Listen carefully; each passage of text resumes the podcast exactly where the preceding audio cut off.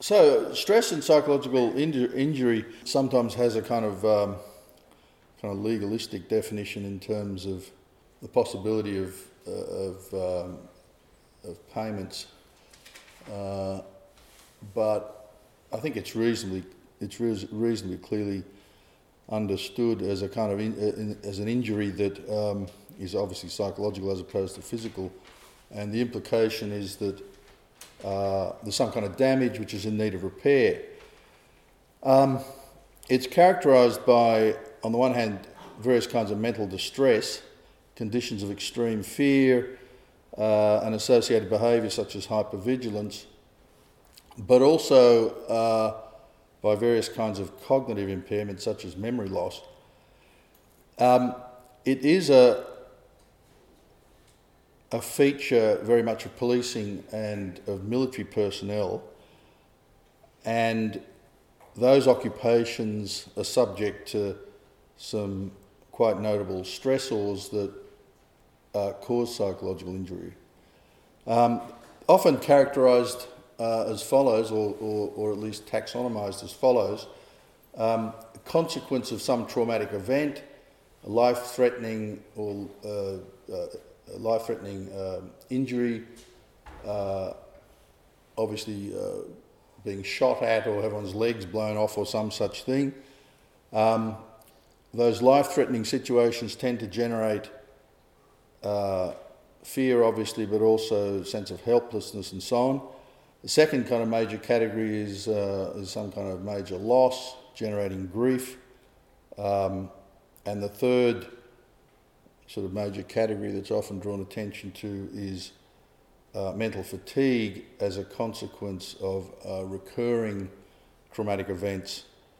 Uh, and the, the kind of image that's often uh, offered here is of a sort of frog in, uh, that's put in water.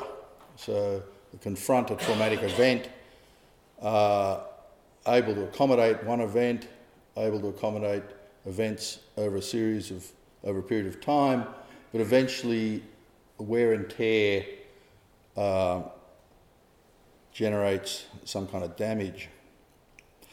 Okay, um, moral injury is often contrasted and is, is typically, I think, contrasted in the literature with um, post traumatic stress disorder. Um, and if we look at some of the, the literature on this, perhaps the easiest way to characterise the difference as far as the literature is concerned is to think of uh, to think of uh, PTSD uh, as severe stress and functional impairments uh, resulting from traumatic events. So, what's the difference between PTSD and moral injury? Well, it's quite similar, except that what's typically added is that uh, the, traumatic, the traumatic event in question um, violated an, in, uh, an individual's moral values. So the idea is that PTSD is somehow, morality is not implicated, but with moral injuries, somehow it is. And the way in which it's uh, implicated is that the person who's traumatized, the one who's suffering the injury, uh, has engaged in some moral transgression. They've done something morally wrong or something that they believe to be morally wrong, or alternatively, someone has wronged them, and that this is part of the trauma, whereas in the other cases, it isn't. So in the PTSD cases, um, there is no moral transgression. That's the way the distinction is, um, is typically drawn, and I'm going to suggest that that actually is, is rather problematic to draw, to draw the distinction that way. Although I do, um, I do accept that there are cases where obviously the trauma doesn't involve a transgression on the person traumatised and doesn't necessarily involve anyone who's wronged them. I mean, obvious cases would be uh, accidents or uh, natural disasters which may traumatise people, but no one has been wronged, even though um, the, the, the, sufferer uh, has been um, psychologically damaged. Um, Jonathan Shay uh, got the quote there. He distinguishes between PTSD and, and moral injury. Um, and he suggests that where there has been moral injury, that is, where there's been a moral transgression or someone has been deeply wronged or feels that they've been deeply wronged, um, they're different in terms of uh, what's called for in terms of treatment.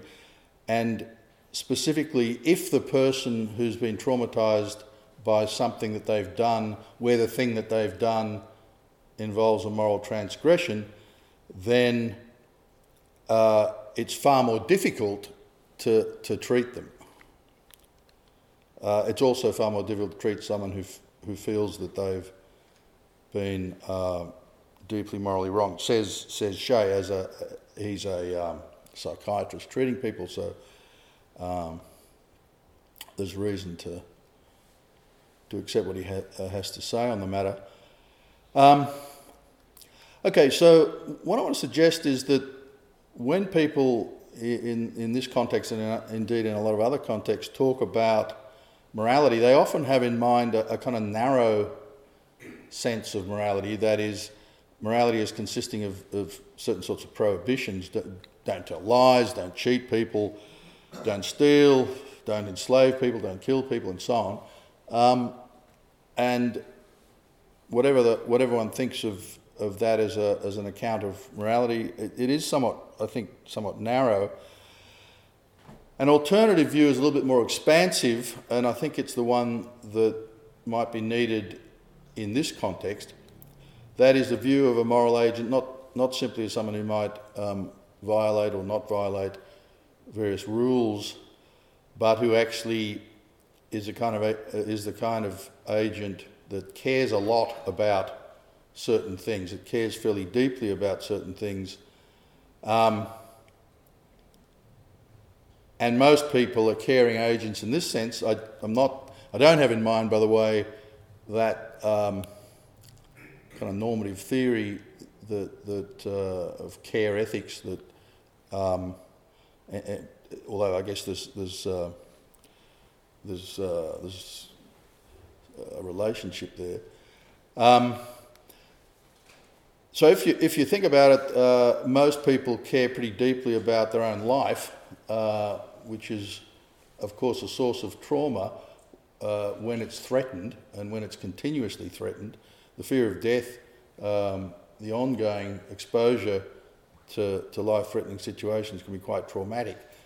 And that seems to me to strongly suggest that what's in play here is the fact the, the, the, quite basic natural fact that people uh, deeply care about their life. And they also care about the lives of very significant other people, so that when those people, when the lives of, of their family and so on are threatened, that also, or, or indeed they die, that generates grief, which can be quite traumatic. Other things that people typically very deeply care about are their autonomy, um, and of course, uh, they very much care about being treated unjustly uh, by others. What about the police and, uh, and the military? Well, they are, uh, as human beings, uh, care about all these things I've just mentioned, but in addition, um, it seems that they have a particular uh, set of virtues that they care very much about, that they seek to be approved of because they have these virtues, and if they think that they don't have these virtues, that can be a great source of shame to them. Let's call those virtues role based honour, the, the role of the police officer, the role of the military uh, combatant um, is such that they internalise a certain structure of virtues. Of course, those virtues are ones that a lot of other people have too, but it, it's, it's particularly important to them, let's put it that way. Um, loyalty to comrades, uh, physical courage, um, strength and skill uh, with, with, with a weapon, uh, discipline, uh, and something that's particularly relevant to, to moral injury, physical and mental resilience, and, and, and the self mastery, uh, the ability to control oneself in, in dangerous or life threatening uh, situations uh, is uh, very much to the fore um, when it comes to the honour that is so important to police and, and military personnel. Um, obviously, that structure of virtues is to some extent derived from the the purposes uh, of those uh, of those occupations. Um, what I'd like to particularly draw attention to is that the self worth that those individuals feel and the worth that uh, they actually have in the eyes of others is very much dependent um, on their capacity uh, to, dis- to have and to display mental and physical resilience. And it's a source of uh, considerable distress if uh, they feel or others feel that they are weak uh, or cowardly. Cowardice is something that is, is not acceptable.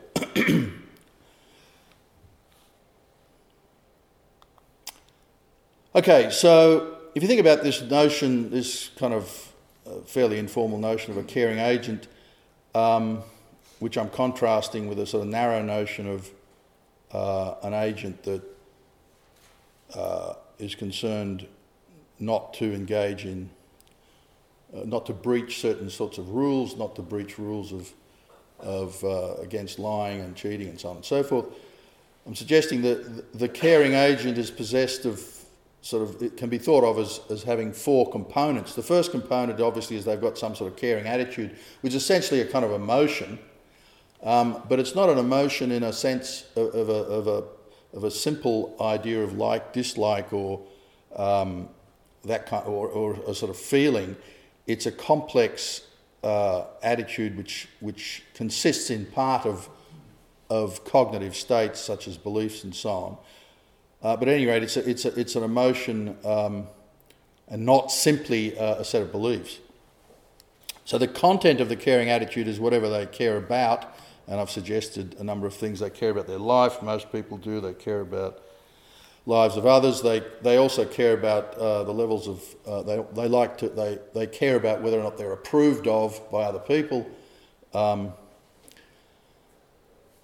and of course, as an agent, uh, as a, the caring agent obviously has agency, which um, translates roughly into autonomy, uh, the, which includes not simply freedom from, from, uh, from interference by others, but self mastery. Um, and of course, uh, that autonomy that they possess uh, is partly in the service of the other things that the, that the agent cares about. So they're the kind of components of this uh, view. So if we look down at four different ways in which uh, the moral identity of such an agent might be compromised or undermined because for the caring agent if it's if it consists of a caring attitude a certain content in terms of uh, caring about their life caring about the lives of others and so on autonomy then we can look at the moral identity understood in terms of a, the moral identity of a caring agent in this, in this sense, we can think of that, uh, that moral identity as being potentially compromised in at least four ways. The first way in which it might be compromised is that, or undermined, is that the something deeply cared about is lost. So if you think of a mother losing her child, this might compromise or to some extent undermine their moral identity in this sense um, of moral identity, namely the moral identity of a caring agent. And hence phrases such as she lost part of herself and so on and so forth. Um, a second kind of way in which it might be uh, diminished or undermined or compromised is some externally caused harm that overwhelms the caring agent's agency. Uh, so the death of, of comrades in war and so on may induce grief, but also, and this is a kind of um, a, feature of, of PTSD suffered by um, uh, combatants, is a sense of helplessness and that kind of trauma can undermine the caring agent's autonomy. Their self mastery um, is, is called into question. Um, they're overwhelmed by, by, say, fear in this, in this context, and that helplessness uh, compromises their, uh, their autonomy um, and induces um, or can induce a psych, uh, cause a psychological uh, damage, or as I'm describing it, uh, moral moral injury, and potentially um, compromise their moral identity. The third kind of case that comes to mind is uh, the conflict between what is cared about. Um, as part of one's uh, role identity and what one, what one might um, care about, as it were, prior to the internalisation of that role identity. Um, so, for example, if uh, there's, as, as I think most people, uh, as is the case with most people, there's a sort of deep aversion to killing people. That is, it's, it's profoundly um, distressing. Um, but if the role is such that um, this is part of the role and you need to, uh, as it were, um, internalize this and, uh, and be able to engage in this kind of activity uh, potentially routinely, then that might set up a, a kind of a, a, kind of tension between these two elements of your uh, of your identity. On the one hand, you're as it's part of your identity that um, was part of your identity that the, the aversion to killing.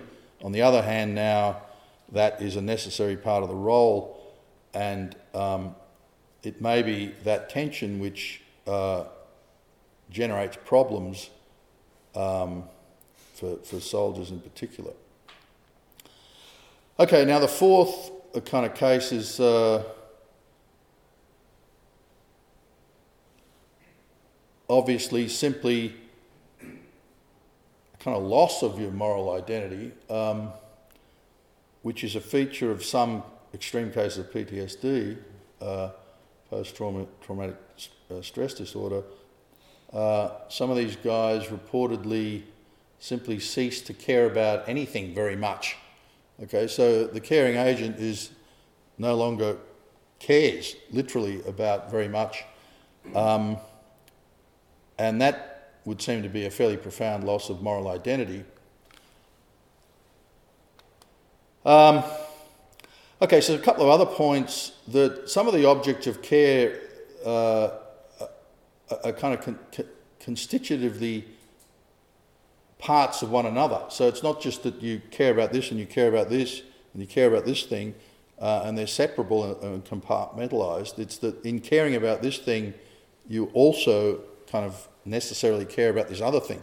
So think of this at the individual level and then at the group level. At the individual level, perhaps the ongoing threat of being killed generates a condition of fearfulness, and that fearfulness, your fear, you fear for your life, uh, may in turn undermine your morally informed rational judgment. You're overwhelmed by the fear which undermines your autonomy. So now um, you've got a problem in terms of your capacity for self mastery.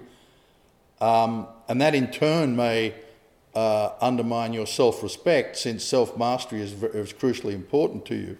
So you've now got a kind of ramification process going on uh, where one part of your identity is starting to be undermined and that starts to undermine another element of your, of your identity and so on.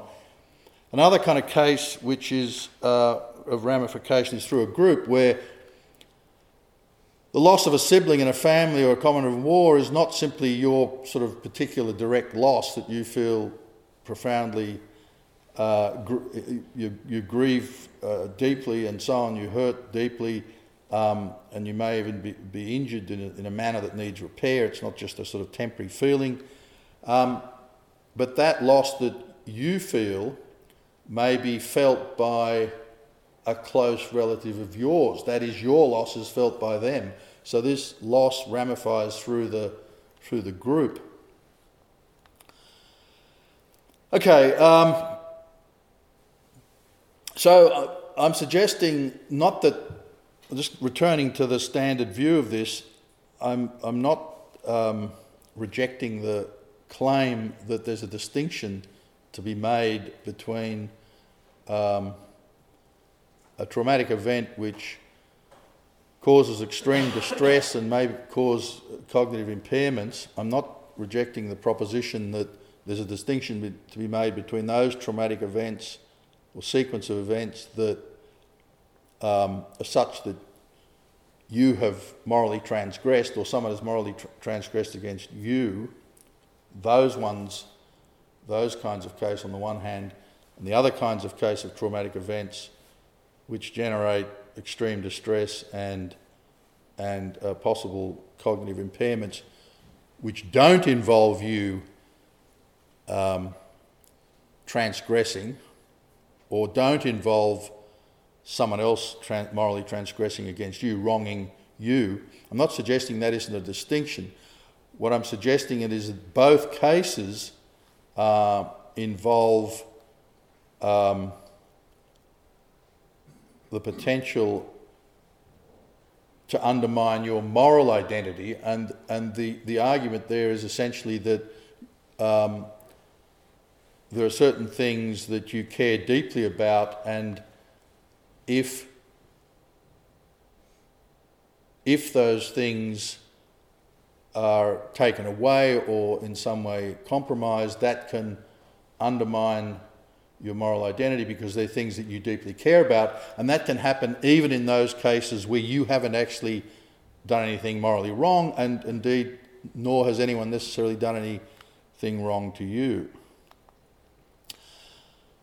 Okay, so what's the upshot of this? Um, the upshot of this is if, if this view of the matter that I'm presenting is, is, is correct, it's not simply that uh, it's not simply that there's PTSD here and moral injury over here, or even that moral injury is a kind of species of PTSD. If this view is correct, actually PTSD is a species of moral injury, a particularly serious kind of moral injury. Um, or, or more, more specifically, PTSD is a manifestation of a very serious moral injury. If this view is is, uh, is to be believed. Of course, it'll turn out that there are now at least two different species of moral injury ones that involve transgressions or being transgressed against on the one hand, and the other cases where that's not, not the case. Of course, there's a sort of verbal point here. If you want to insist that one of these kinds of cases is moral injury and the other isn't, you, um, you, you, can obviously do so, but um, that doesn't affect the, the larger theoretical point. Okay, one of the um, one of the consequences of this is that since a lot of these traumatic events are beyond the control uh, of the person morally injured, of the person suffering from PTSD, since a lot of these events are, are beyond their control, one can't actually now say, at least in some of these cases, that the person could be morally responsible, they're obviously not morally responsible for the event that traumatised them in the cases in question. But now we can, we can also obviously say that they're not actually moral, morally responsible for the damage, the psychological damage that's been done to them. Um, and therefore, if this view that I've been pushing is correct, they're not actually morally responsible uh, for the diminution or the compromising or the diminishing of their moral identity resulting from those traumatic events. Uh, so this seems to mean that your moral identity is to some extent, um, to some extent, not under your control, which is to say that the boundaries of moral responsibility are not so, as so to speak, coterminous with the boundaries of, of uh, moral identity. Um,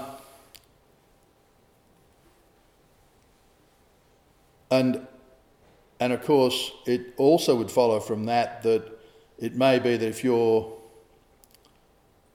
as a consequence of these traumatic events, suffering um, this loss of moral identity, that in, if you are to be, so to speak, repaired, that would entail, at least in these cases, um, some kind of um, uh, collaboration or assistance from other people other than yourself, maybe your family members, maybe your colleagues, maybe your, your comrades, uh, health professionals, or whatever. At least uh, that may well be the case in many cases. Of course, there'll be other cases where uh, evidently it, it simply the, the, problem can't be resolved, you can't be healed. Um, the mechanism here seems to be, from from what I can make out, that um, when these tra- traumatic events uh, take place, you uh, engage in a process of dissociation, try to get some distance between yourself and the trauma, which is a actually a a, a, very useful, typically a very useful device to, to deal with, with trauma, to try and get some distance. Don't uh, keep it to some extent um, uh, at a distance from yourself. But the problem is that if it's been very severe and long lasting and so on, you, you simply um, end up with this sort of unresolved psychological injury that you have, which you're not actually doing anything about, and which, which actually uh, uh, con- you continually at times re experience and therefore get re traumatized. So, in order to deal with the, the injury, you're going to have to, to some extent, uh, come to terms with it or reinterpret it or, or something if it's, if it's to be uh, dealt with, if, if, indeed it can be dealt with. Um, but at any rate, that process may involve um, assistance from other people. Okay, so um, the, if we think about uh, combatants first, and then I'll move to say something about police. Um, uh, combatants, um, first, uh, the empirical evidence seems to be that killing in military combat is closely associated, with moral injury and dissociative experiences of the kind I mentioned earlier, violent behaviour in civilian, civilian life, and, and uh, functional impairment. So the, the mere fact that you engage in killing for, at least for, for some uh, for some members of the military um, can have this kind of uh, impact. And presumably it has this impact because deliberately killing another human being is, is, is, is a highly morally significant event um, for, the, for the person who's doing the killing. It's also obviously pretty significant for the person who just got killed. Um, and this is the case even if, and this is a sort of important point, I think, in light of what we've been saying before, even if the action is believed to be morally justified, can, it can still be um, uh, it can still be traumatic and indeed uh, generate cause moral injury, in, at least in, in, in many people. Um, in addition um, to to this sort of trauma, which is, as it were, part and parcel of the role, uh, the problem can be um, compounded by various sort of organisational stresses, um, an unsupportive leadership, excessively, excessively punitive discipline regimes, and so on and so forth. One of the other issues in the military culture, um, which I mentioned before, is this emphasis on physical and mental resilience, which is very important in terms of being able to undertake the role. So it's, it's critical to the role. Um, but it can um, end up compounding the problem of moral injury. Um, if, if moral injury is, is, is, is kind of, um, is just not accepted and is, is regarded as, a, stigmatized, um, it, it's regarded as just as simply weakness that can't be tolerated, then um, that, of course, can, com- rather than um, than taken to be what it is, something that um, uh, is, is, is a consequence of traumatic events and can be resolved um, and probably is such that at certain points will be experienced by anyone. I mean, as it were, everyone's got a breaking point. Um, and if that's the case, then we've got a phenomenon that has to be kind of dealt with um, as an injury that can be uh, presumably can be repaired, but not simply kind of stigmatized and rejected as, as some kind of fundamental weakness. of course, it gets difficult then to, to think about um, which is which. Uh, do you have someone who's, who, who's uh, criticizable um, for being weak as opposed to someone who's, um, in some genuine sense, uh, suffering injury that needs to be, uh, needs to be repaired? Um, and another factor, of course, for um, the military people is, um, which can compound their problem, is an unsupportive uh, homeland community. This has been talked about a lot in relation to Vietnam veterans, for example. Okay, with turning now to the police. Um, again, uh, police routinely confront critical incidents, including you know road deaths, um, scraping bodies off the highway, trauma other than death, um, confronting victims of child sex abuse, etc., etc. These are morally significant events, and moral injury may emerge after a long exposure to a series of traumatic events. Typically, when we looked at uh, what was happening in the New South Wales Police, it was a case of um, it, it wasn't just sort of one or two or three traumatic events. It was kind of years, indeed decades, of confronting these these sorts of traumatic events before the um,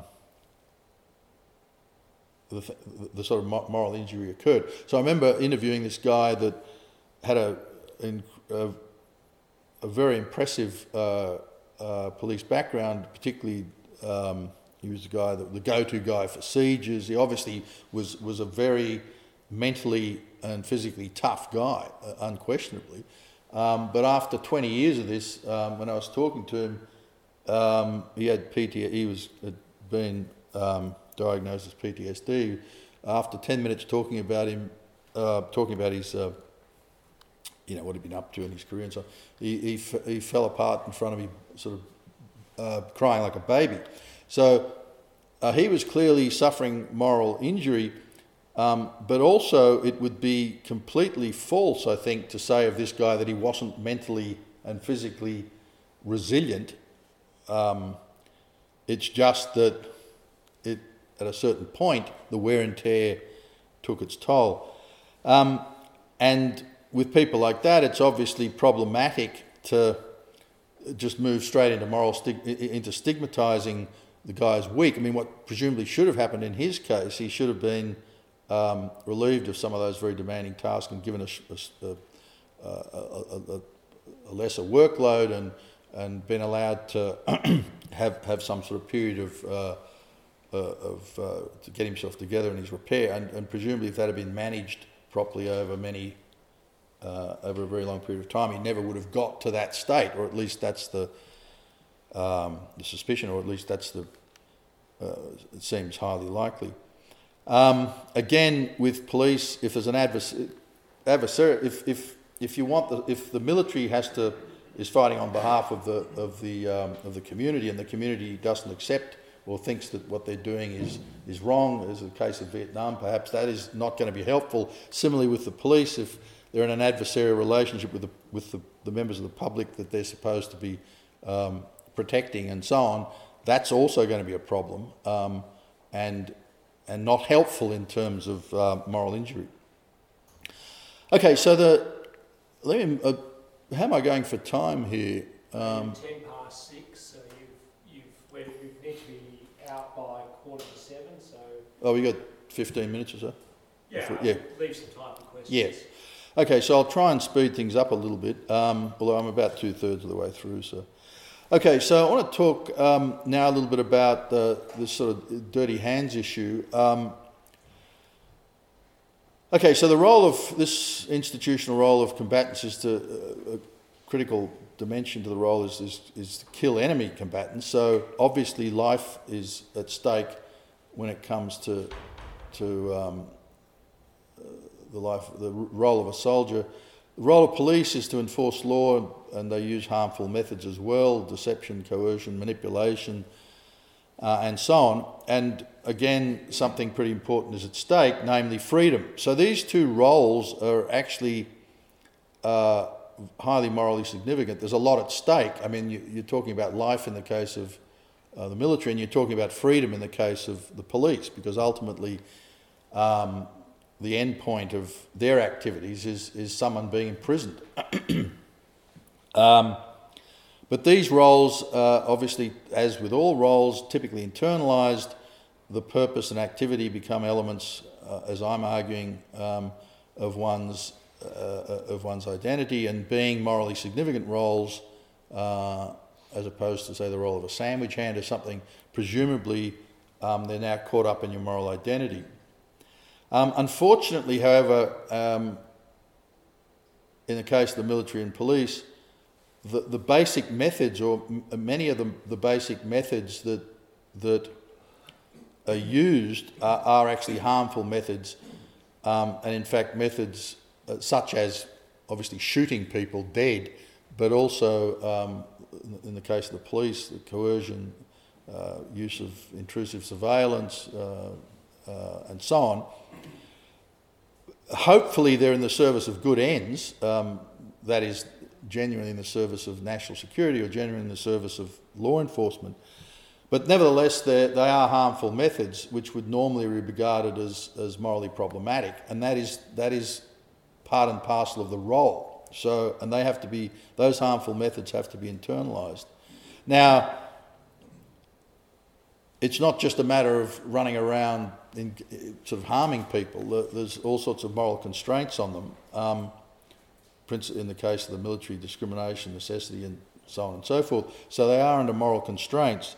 But um, nevertheless, this, this is a potentially uh, dangerous dynamic in place here if, if these harmful methods are so central to the role. Um, and it brings to mind uh, the notion of dirty hands. Um, and I'm not going to be suggesting that the use of harmful methods by police and military is necessarily dirty hands, but, but, but, it, but dirty hand scenarios are not, as it were, far off, at least potentially.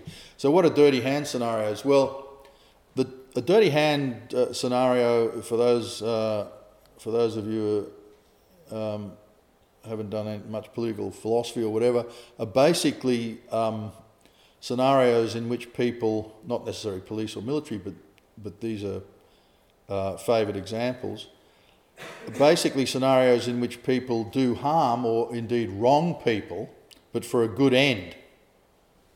Um, and some of the kind of salient examples around is where you the, the, the, notion of torturing a terrorist, for example, in order to save lives. The good end is saving lives. The dirty, the dirty uh, method is torture, or uh, in the policing case, um, you know this guy's a drug dealer, you don't have enough evidence to, to nail him, so you fabricate the evidence, or you load, load up the evidence, and you get your conviction. Um, of course, the dirty hands is kind of on a spectrum. Um, at one end of the dirty hands scenarios, it's relatively fabricating evidence, which is certainly um, a breach of the rules and, and, and unjust and so on, but it's not it's not quite the same thing, for example, as torturing an innocent person to get information to save a large number of lives. So the, the, the as it were, the dirtiness of the dirty hand, can be very dirty or, or less dirty. Um,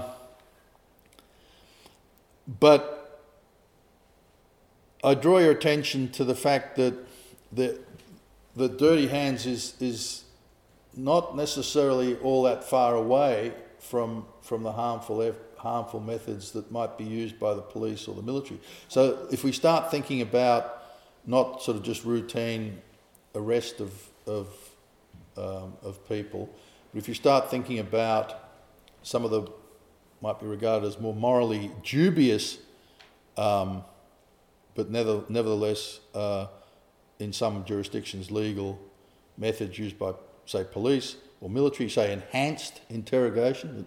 Enhanced interrogation, it might be legal in some jurisdictions, not torture, but, um, or if you think about um, informants in, in, uh, in an organisation in which um, the informant is, is a criminal engaging in serious crime, but you're not actually going to going to arrest this person because they're giving you good information, so you turn a blind eye to various cri- criminal activity on the part of the informant. And in the case of Northern Ireland, some of the serious crimes could include actually things like murder. Um, at any rate, the, the point I'm making here is that um, it's not necessarily such a long step from the use of lawful harmful methods by police and military to dirty hand scenarios which where the methods are um, are unlawful um, there's a there's a potential for a kind of uh, slippery slippery slope slippery slippery slope. Um, and the slope uh, could become quite slippery and go beyond um, even dirty hand scenarios because today's use of some unlawful method uh, in the service of some good end might be tomorrow's, um, in the case of the military, uh, activity which probably isn't even in the service of a good end, but, but might be rationalised as such. So um, on the one hand, there's controlled aggression in accordance with um, uh, the moral, relevant moral principles. Um, but then you've got the phenomenon, this is uh, out of Jonathan Shay's book of, of, uh, of berserk, um, some guy going berserk. Um, well, at first I mean, when I just come there, I couldn't believe Americans could do things like this in Vietnam another human being, but then I became that. We went through villages and killed everything. I mean everything, and that was all right with me. So the, the sort of slippery moral slope um, in the policing situation, this is one from um, John Blacker, a guy to uh, ex-police officer, and this was from his own experience. Um, I'll let you read that, but basically uh, he was the reserve constable and he joined the police service. Um, bump, bump, bump. Uh, heavy set plainclothes officer descending the stairs with one of the feet tucked, of the prisoner's feet tucked under his arm, uh, his head bouncing from one um, step to the to the next. Um, the uh, the prisoner in question was a um, sex offender. Um, the treatment is, to say the least, um, excessive. The justification, well, I've got to get him to sign up. Um, no admission, no confession, no conviction. The reserve constable um, is kind of in a state of what the. Uh, and then the last couple of lines, the reserve constable says, Did you have to? And the response is, Dunno, says the detective. I guess I just got into it. Um, again, um, in the case of the berserk uh, combatant and and this uh, and this detective, um, obviously their behaviour is is morally, to say the least, uh, problematic. But it's it, you can kind of understand how it might come about in certain contexts, and the problem is that not just what the what they're doing to victims, but in this context, what they what they end up doing to themselves, because um, um, in both in both cases they're prime candidates for, for PTSD and, and serious moral injury. Okay, so one of the key things then is that uh, in relation to harmful methods is we've got to kind of hold the line um, on, har- on the use of harmful methods by the police and the military such that we don't get this slippery slope happening um, and therefore don't get, or at least minimise the kind of moral injury, uh, the moral compromises, um, the loss of moral identity, and so on that may come with it. Um, and putting matters in a kind of rather simple light, what we need is that the harmful methods are justified by objective moral principles. Um, secondly, that, that, that the action is lawful. Um, and thirdly, that uh, there's community consent to that law so that we're all on the same page um, with, these, with these harmful methods. Um, and that, though that requirement, that, that threefold requirement, is not necessarily all that easy to get. I mean, there is often the case that the law doesn't necessarily track morality uh, for whatever reason, and sometimes the community doesn't, isn't aligned with um, with objective methods and so on. And you get a lot of problems when those, the, those things don't line up. Okay, but uh, clearly I'm suggesting the line should be, you know, to hold the line here, and, and that threefold distinction allows you to maintain the distinction between the Dirty Harry, sometimes the police thing is called Dirty Harry, Dirty Hands scenarios, because typically Dirty Harry, Dirty Hands scenarios do not meet all of those three requirements. Um, the methods in question are not typically morally justified. They, may be justified in the mind of the, the individual um, because of the good end that they see themselves as serving. They're not they're typically not lawful and they're not um, in accordance with the community's will. Um, so there's a slippery slope from harmful methods to dirty hands to something even possibly worse. I guess I just got into it and going berserk in a, in a village, but uh, the line needs to be held against that, as it were, that slope. Okay, so um, coming to the final last couple of slides, um, reducing moral injury is a kind of wish list. So I've suggested, um, I've suggested to you that moral injury is that, that far from moral injury being a kind of just a mere species of a, of a larger PTSD, serious psychological damage problem, but actually it's quite central to it. I've secondly suggested that um, there's a kind of feature of policing and military, let's call it the sort of dirty hand scenarios, which um, sets up a dangerous moral dynamic um, in those occupations, which is um, conducive, if you like, to moral injury um, because it can corrode um, moral character and therefore moral identity. Given all that, what uh, what's to be done? Um, well, um, you know, kind of, as I say, it's a kind of wish list, but uh, I'll have a go at this now. So, well, the first thing that probably needs to be done is that you need to recruit res- mentally and physically resilient people. I mean, there there are probably many people, including possibly um, or probably um, soft academics like myself, who simply don't have the the uh, the, the the underlying level of resilience to, to take take on these occupations, and there can, there's various ways that people can be tested and so on.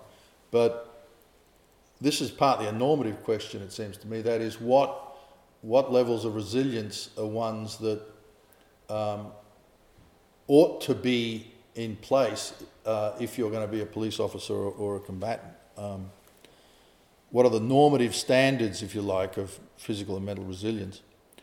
Um, then there's a need for ongoing training in moral injury and, and coping mechanisms, including for supervisors and those in command. Um, and there's a kind of pretty difficult issue here, I think, that calls for a certain degree of reflection on those on the part of those people um, between uh, identifying and, and working to prevent or relieving moral injury on the one hand, as opposed to simply accommodating, indulging, if you like, um, a lack of mental resilience and, and, a, a, and simply a weakness. Um, and that, has, that, that is a fairly difficult um, process to manage and, and, calls for some degree of, uh, of reflection.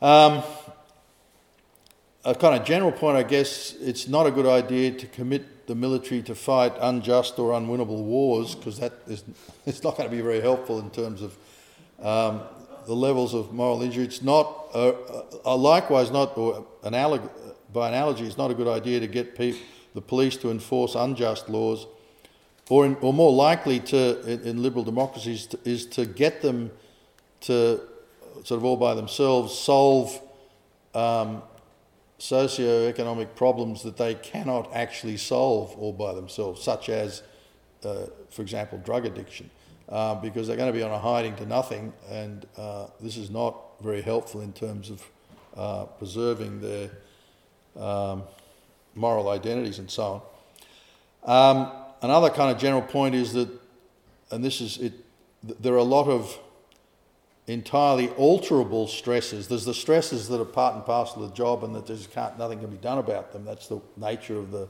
work. But then there are these stresses, uh, a lot of organisational stresses, for example, that are alterable and they're compounding the problem. Um, but but it's not it's not necessary that they they obtain. So. Um, giving people poor equipment, inadequate training, um, uh, dysfunctional rotation processes, etc., uh, etc. Et so there are various organisational stresses that are alterable, um, which should be looked at. Um, then, in terms of uh, supervision and so on, um, fair and reasonable workloads. One of the problems which is very unhelpful is, uh, for, for, example, the military, is is uh, putting some people at much greater risk than others in, in an unfair, uh, unfair way. Um, that's not going to be helpful. Secondly, it's important and relatedly to have supportive leadership, um, which means that people are, it's, the moral injury is understood and monitored, and, and, and that capacity for making the right kind of discretionary judgments um, in relation to moral injury versus um, sort of indulging um, weakness or whatever. Uh, but that is quite a difficult exercise when you when it has to be undertaken in the context of the stigmatism um, issue. Um, in relation to the dirty hand scenarios and the slippery slopes, the issue there is partly, it seems, obviously clear guidelines and so on, um, but but also moral training and a degree of moral reflection. Obviously, when people are in the middle of arresting someone or engaged in a firefight, we can't sort of sit there having a process of moral deliberation. But nevertheless, there are plenty of, there's plenty of downtime in, in which people can think about and reflect on this and try to think through what would be the right thing to do in this or that scenario, and uh, and that that would be helpful in terms of dealing with uh, potentially problematic dirty hand scenarios. Uh, and then, of course, there's the issue of involving psychological injury, moral injury uh, professionals, uh, combat stress control units in, in actual theatres of war, uh, psychological counsellors at critical incidents.